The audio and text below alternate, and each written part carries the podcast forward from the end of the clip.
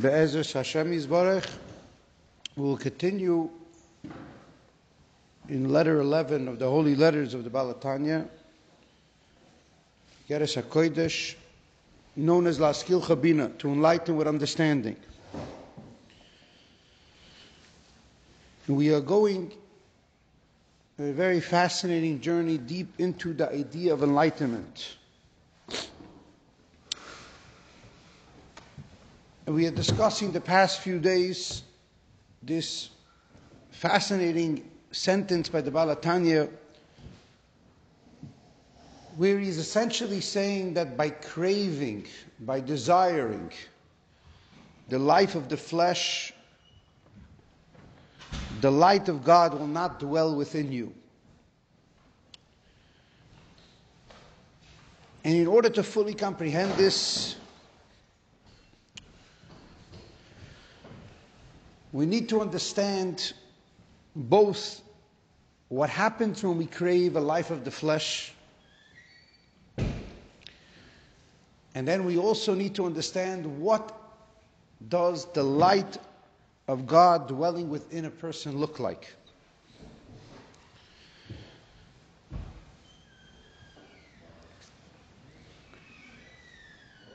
The words Yishkon Ohr Hashem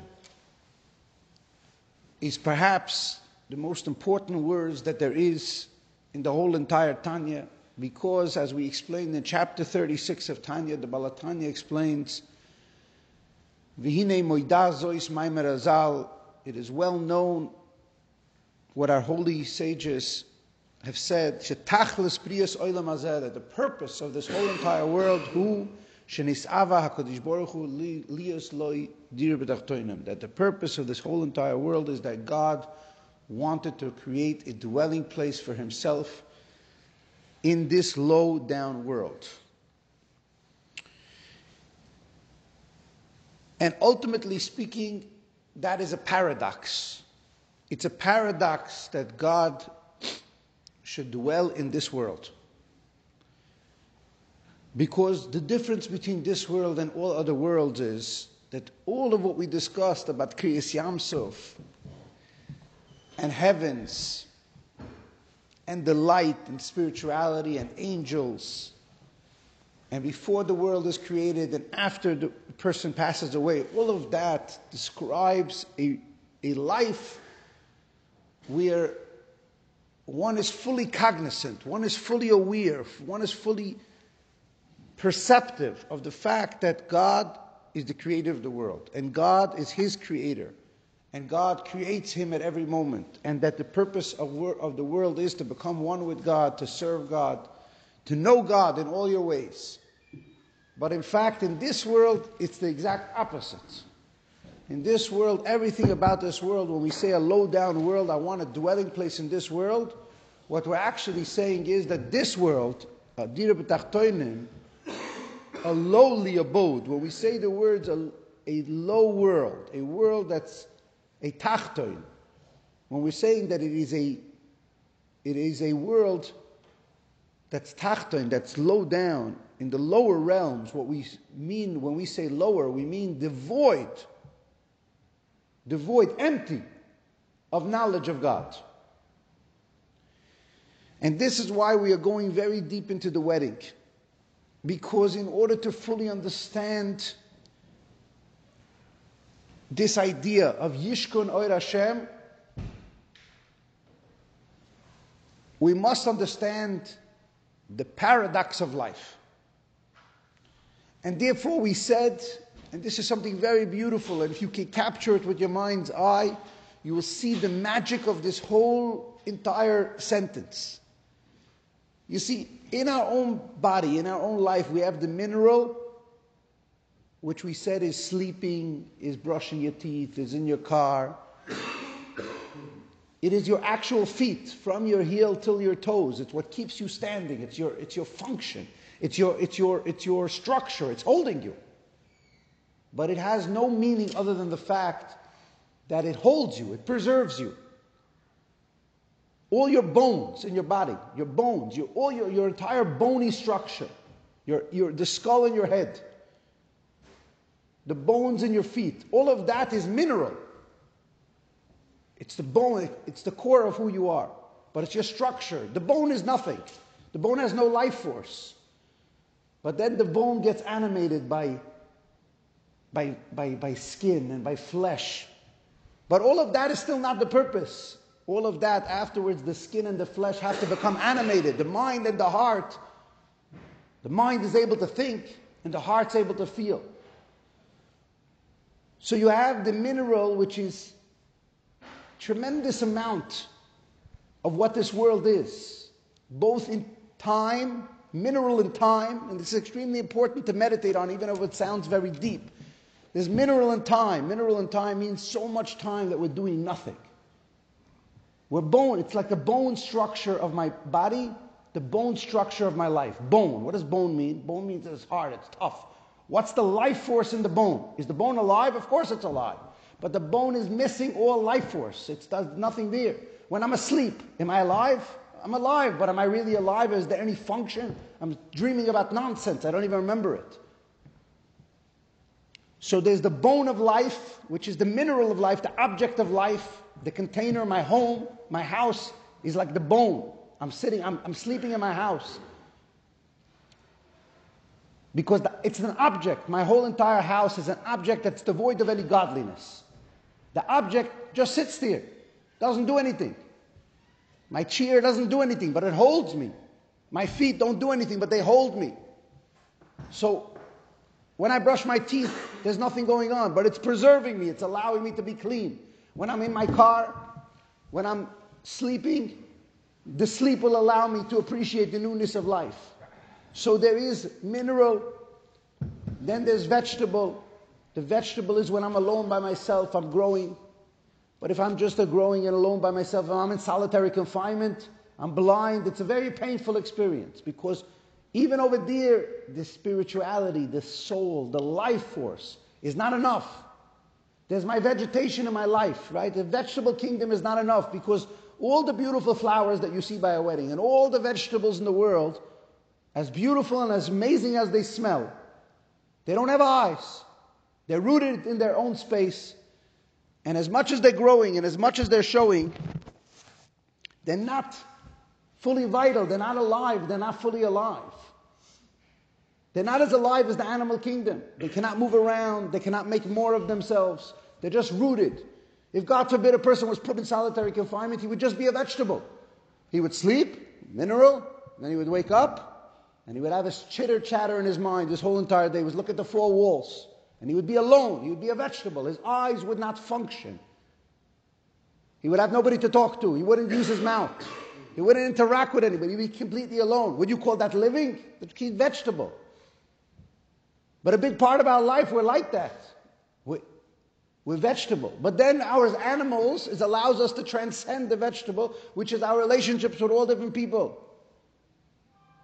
And all of a sudden now we get out of rooted in our own solitary confinement, and we go around and we interact and we go to work and we talk to our children and we talk to everybody. And the animal kingdom could be nice, and the animal kingdom could be vicious. We could try to conquer people and use people and sacrifice people and do a lot of. If the animal runs wild, if your animal is wild, then it will just.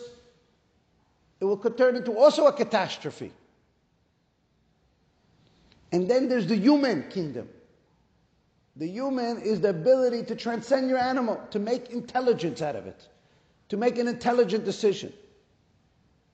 And then there's taking your human and corrupting it, bringing it down into the animal, taking the intelligence and saying, the animal that I have, I want to corrupt it. I want to do much worse than an animal would ever do. Right? So there's the animalistic behavior is that I want to conquer, I want to make, I'm selfish. I want to have children for myself. I want to have more food. And then there's taking the intellect and falling down into the animal, which means to become corrupt, means to run after my addictions, to run after my animal, to serve, to worship my animal, to take the animal and make an intelligence out of it, and make it my whole entire life, and run after my animal.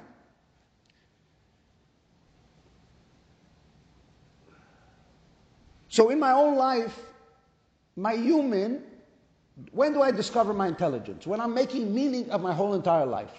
It doesn't take too many moments because my intelligence is in my brain. When I look at my life, my mineral is when I'm empty of anything, I'm sleeping. My vegetable is when I'm alone by myself. My animals, my interacting, my feelings, experiences with other people. And my human is when I'm making a meaning of all of this. What is the meaning of all of this? The meaning of my self-development and the meaning of my experience. Is the meaning all for me just to have a good time over here? Or is there a deeper meaning over here? So when I rise up to my head, my intellect, when I rise above my heart, above my feelings, above my selfishness, I rise up to my mind, now I can start asking, what's the purpose of it all?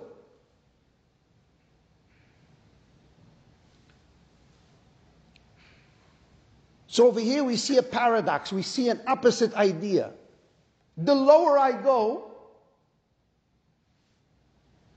the more the harder it becomes.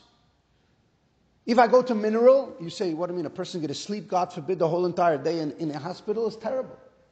If I go to my vegetable and you stay there, I say, what do you mean, I'm going to be in solitary confinement my whole entire life, just be myself, you know how alone I'm going to feel? If I stay in my animal, which is still low, but it's not as low as the vegetable and mineral, then what am I going to say? I'm just an animal.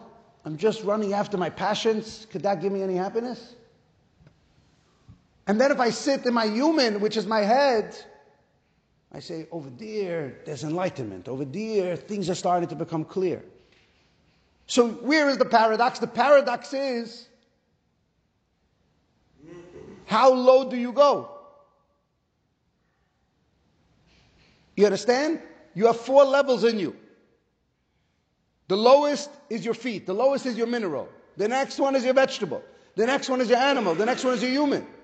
So in this world, there's four steps going down. You always have to be on the top step in order to be able to have Yishkeno Yir Hashem, in order to be able to have the light of God dwelling within your body, you always have to be above. You have to be above, yet below. You see the paradox? If you're below, if you're right, Hashem created this world so He can make a dwelling place in, He can make a home for Himself in this world. But we're in this world. By getting trapped in the mineral, by being asleep, by getting trapped in the vegetable, by being totally alone into your brain, into your anxieties the whole entire day, by being selfish, by being in your animal, or by dwelling in your human, by dwelling in your mind. So Yishkon Ohr Hashem, the light of God dwelling within a person, is a tremendous paradox because the whole idea is to lift up your mineral, that your mineral should serve your vegetable, and your vegetable should serve your animal, and your animal should serve your human. And that your human should serve God. And over here we introduce another level. Which up until now we were talking about human, which is your mind, your intellect, and God as the same thing. But the truth is there's really a fifth level. And over here you see this becomes very, very magical. You see, by the chuppah, a person discovers something fascinating. He discovers, number one, that him and his spouse are one.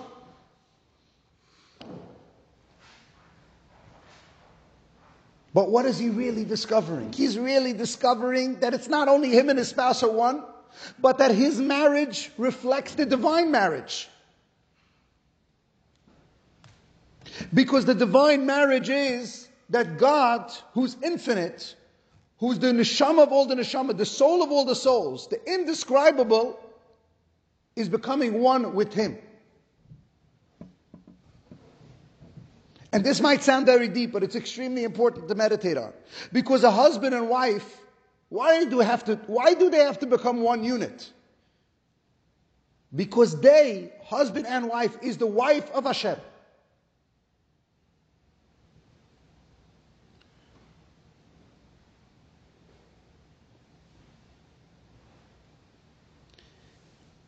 So when we say the Sheva Brachos, if you look very carefully, it looks like in the Sheva Brachos we are sanctifying marriage. But in fact, what we are doing is, what does it mean to sanctify my marriage? Did you ever think about this? You're saying all these brachas by the Sheva Brachos, and it almost seems like husband and wife are trying to become one. But in fact, at the core of the Sheva Brachos is not only the unity of husband and wife, but that the husband and wife will become one, and they will become a wife. A wife of who? Of Hashem. Because what are we saying in the brachas? We are saying something unbelievable. We are saying, Baruch atah Hashem, Yoitzir Adam. Right? First we say, Shaqob baruch voday, which means that you gave me my individuality, which means me, my own individuality, my wife's individuality, and now we become one unit. But then right after we say, Asher Yotzer Esor Odom B'talmoy, Hashem, you formed me in your image. You have planted within us a vision of you, and you've given us a means which we may flourish through time. What does that mean? What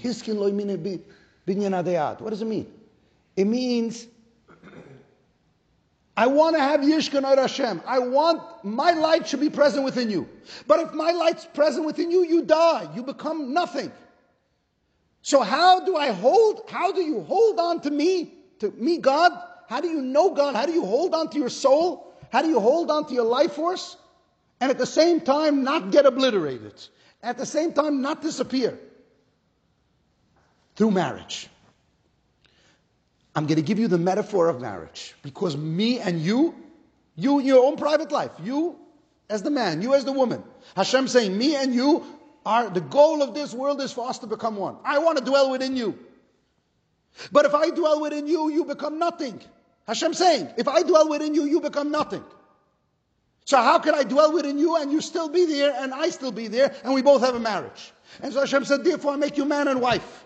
The man is going to dwell within the woman. The woman is going to hold the man. They're going to become one unit. And that story, when that happens with you and your wife, and that marriage is sanctified, then that marriage, the husband and wife, will become the wife of God. Which means that home will have a home, Shekhinah Shruya B'nayim. The Shekhinah will rest in that home. And how will such a marriage happen?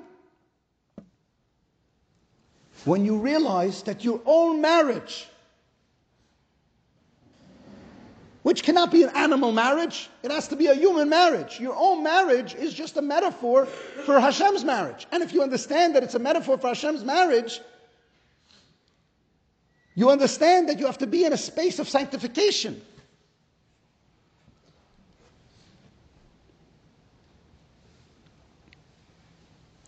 You see, a person has an eye.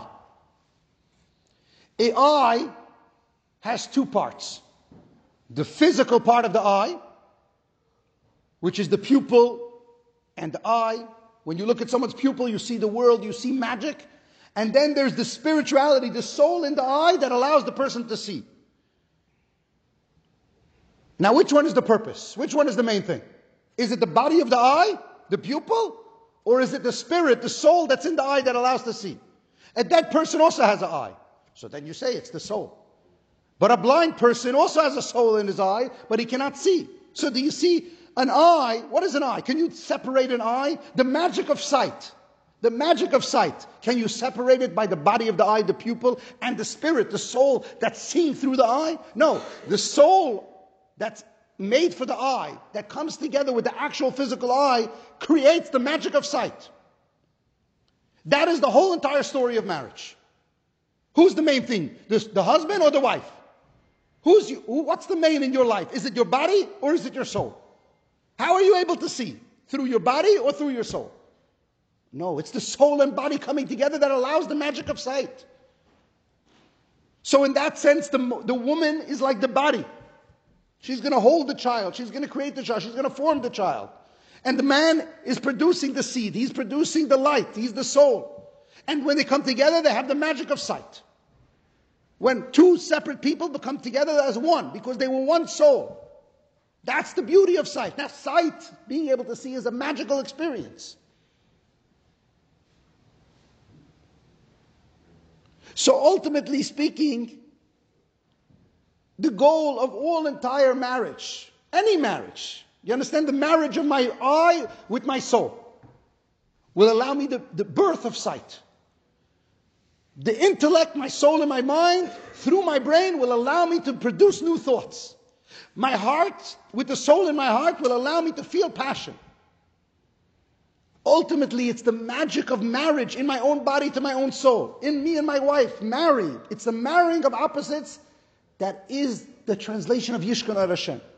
And the more sanctified I become, the holier I become. As I go up every level in this world, I get a paradox. I get the revelation of Hashem, which means that I constantly have to go higher, which is the most unbelievable idea. Because how is a tzaddik using his eye? When you come, why do you want to come to a tzaddik? Why do you want to come to an enlightened person? Because when he looks at you, what does he just see? Does he just see with his eye, physical eye? Does he see a physical person? Does he see a person in front of him with a story, with an image? Or does his eye penetrate your eyes? And does his eye penetrate your soul? And he can see past your past lives and your future life. He can see your potential with his physical eye. He is so enlightened. He has gotten me to such a high level. He's sanctified his own marriage, his own eyes, his own life. He's went to a space where him and God is one. Yishkan Ad Hashem is happening in his mind. So is his eye a regular physical eye like your eye, which is trapped? Which maybe your eye is in your animal. Maybe your eye is in your animal kingdom. Maybe your eye is even in your human kingdom. Maybe for a moment in time you're praying and you're seeing. Or is his eye fully Yishkon Ohr Hashem? Is the light of God in his eye? And if the light of God in his eye, do you know how magical his eye is? He can see through generations. He can see through your whole structure. He can see everything about you. And when he looks at you for one moment like that, you look at yourself like that. And now you become a magical person. You become a miracle person. There's no problems in your parnasa. There's no problems in anything. And you ask him one question, and he looks with the light of the Torah, and he gives you an answer in a second. And now all of a sudden everything becomes clear. Why is it that one moment in time, you come to a Rebbe, you come to a tzaddik, and you tell him, and he looks at you, and all of a sudden you look at yourself differently? Because in his eye, it wasn't just regular animal kingdom, even human kingdom, but it was tzelem d'mus tavnisoy. It was that I created you in my image, because the tzaddik has transcended even his human, because his human is now doyma lebo'ir, because now he is married with God, and when he's married with God, the ecstasy, the adama le'elyon, the godly energy is Yishkon Ohr Hashem. So now his eye becomes a magical eye. It's much more profound. It's much more enlightened than you could possibly imagine. And now when this tzaddik looks at you with his eye, which his eye penetrates through, it says Moshe Rabbeinu's eye, hundreds of miles, he made a sanctification in the land. Literal, physical. You weren't able to look at Moshe Rabbeinu. When you go to a Rebbe, a real tzaddik, you look in his eye and you become changed. You become frightened, not from fright, from awness. Because you see an eye with the light of God dwells in that eye. Because that eye is so nullified to God. It's so holy, it's so sanctified. So at that moment, the eye loses its physical ability. It loses its physical entrapment. And it becomes magical. But is it not still an eye? It's still an eye. So ultimately speaking, Hashem wants a dwelling place in this world in a way of Yishkon Ohr Hashem, that a person's heart and his eye, he will lose his eye, the sense of eye, the sense of self. Because as you go up each level, you become less holding on to the Chayim B'Sarim. You are holding on less to the physical eye, and it's becoming more spiritual. But it's that paradox, right? Because a tzaddik's hovering through the highest level. He's hovering, he's basically in the next world, but he's still here. And that's what means Yishkon Ohr Hashem, the divine presence through your body. Yishkon Ohr Hashem is a paradoxical thing. I'm here, but I'm not here. But you can't have your sense of self, you can't have your Chayim B'Sarim. You can't have a regular eye. You come to a tzaddik because his eye is something entirely different. But it's with his physical eye that he's looking at you.